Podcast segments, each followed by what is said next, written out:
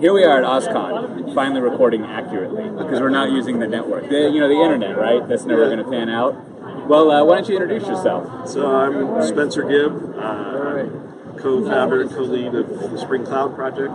Dave's hired. Yeah, and, and you work on, you help work on Spring Boot and other things like that. It sounds like, you know, uh, uh, we, we at Pivotal, we are always hiring people like to work co-load, but I always like to remind people, we also have Spring where it doesn't matter where you work. That is You right. can, you can work anywhere. So it's like the, uh, the old dream of the Yep. open source working. Well, you're giving a talk here, right? I am giving this. What's, uh, what's it going to be on? Uh, API gateways, and specifically Zool um, from Netflix, All right. and uh, also something new I've been cooking up for the last few months.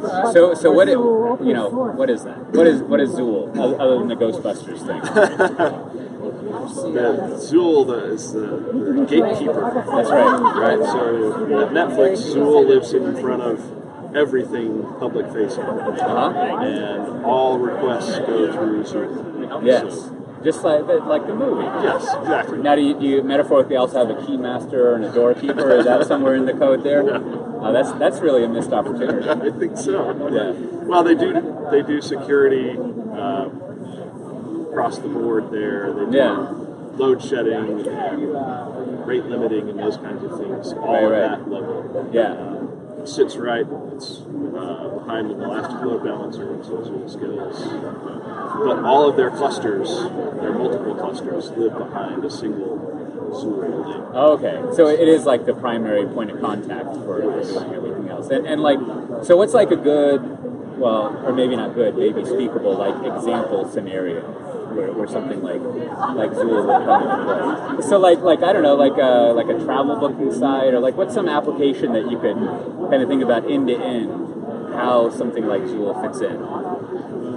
in general, it's it's pretty useful in a microservices architecture because you know you have so many different pieces in the back end Uh-huh. that your front end clients, whether those are mobile phones or browsers or whatever they may be, they can't know where to find all of those things. Yeah. And so you let something like an API gateway manage all that for you. So it knows how to contact everything. And external clients just connect to it. And then I, and s- I suppose that also helps uh, enforce or follow, depending on your mood of the day. Like the the idea, the twelve factor idea of having your configuration injected and basically not hard coding anything. So- Oh, absolutely. Yeah. And so all I guess I guess you just have to pass in the configuration of how to get to the Zool thing, and then that will know how to get to everything else. Yep. Yeah. So maybe that's what you know. The key master is the configuration to get to Zool. So you should call that uh, that property spot. Yeah, maybe we in Spring tend to name things very boringly. So Yes. we have Spring Cloud config. Very right? accurately. It, it very could have been very well could have been Spring Cloud Keymaster. right? Yeah, yeah. so, th- so then, like on both sides, I guess there's three sides of, of, of something like this. One, there's the client side kind of talking to it, and then third, there's the service that's going through it, and then the thing itself to Yep. like manage. And like, what are some of the more interesting like challenges you have with that kind of environment, like problems that you have to solve or that are yet to be solved? Oh, I mean, there's a lot of interesting just just dealing with the protocol and making sure that requests go through. They don't get mangled up Yeah. in some bad way, or they get Oh, yeah, yeah. manipulated in the way that the back end needs them. Yeah. Sometimes customers are using this to front um, a legacy system that they're starting to carve up. Yeah. So that legacy system can't be changed, but they want to change what the public API looks like. So they do some kind of you know URL transformation or something. They want a new URL, but it has Yeah, to yeah. go to back to this way in a certain format. So your stack, in that instance, your, your stack of things might be kind of fragile.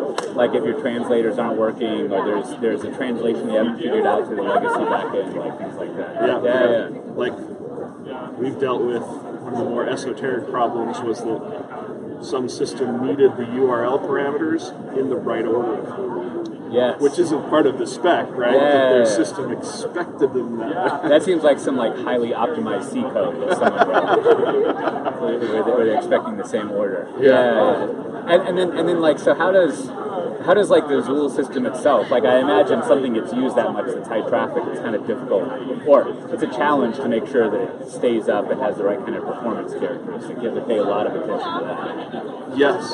Yeah, we're Zool itself is actually this little thin, very thin uh, orchestration engine that just runs filters in a particular order. Yeah, yeah. And it's the filters where all the work is done. Um, and those are the things that need to be maintained. I see. Yeah, because that's the thing that gets executed all the time. There you go. that makes sense. Well, so uh, is your talk just going to review all of that, or do you have some great revelation you're going to give at the end? So- or so we're- unveiling.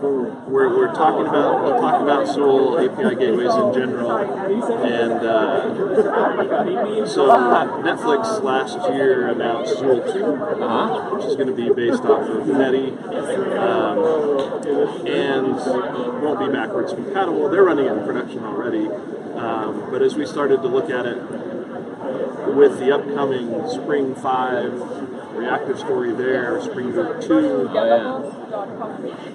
Or We- just we- go to cultivation.com. integrating Zool has been hard and uh, not very engineering friendly. Yeah, yeah, yeah. And so we took this as an opportunity to make something that is. So I'll be talking a little about something Okay. called Spring Cloud Gateway, which is built on Spring Boot 2 and Spring 5 and Project Reactor. And that, that takes the, the reactive programming all the way down there and Yes. sort of applies that methodology. Yeah, yeah. okay. Yeah, you know, on, on one of these wacky little videos, I think uh, back in February, I I had Josh Long attempt to explain all that to me. And I think it made sense at the time. I'll have to go back and review the tape. So non-blocking I/O, right? Exactly. So, so current Zool is all blocking. There are some issues with that, so we'll be able to support things like HTTP two, Uh-huh. WebSockets, which aren't supportable through Zool. Yeah, yeah. You know, I don't think he once mentioned non-blocking I/O. That would make sense from my mid 2000s Java knowledge. Yes. All right. Well, great. Well, uh, thanks for uh, doing an impromptu thing here. Thank you. Yeah. We'll see you around.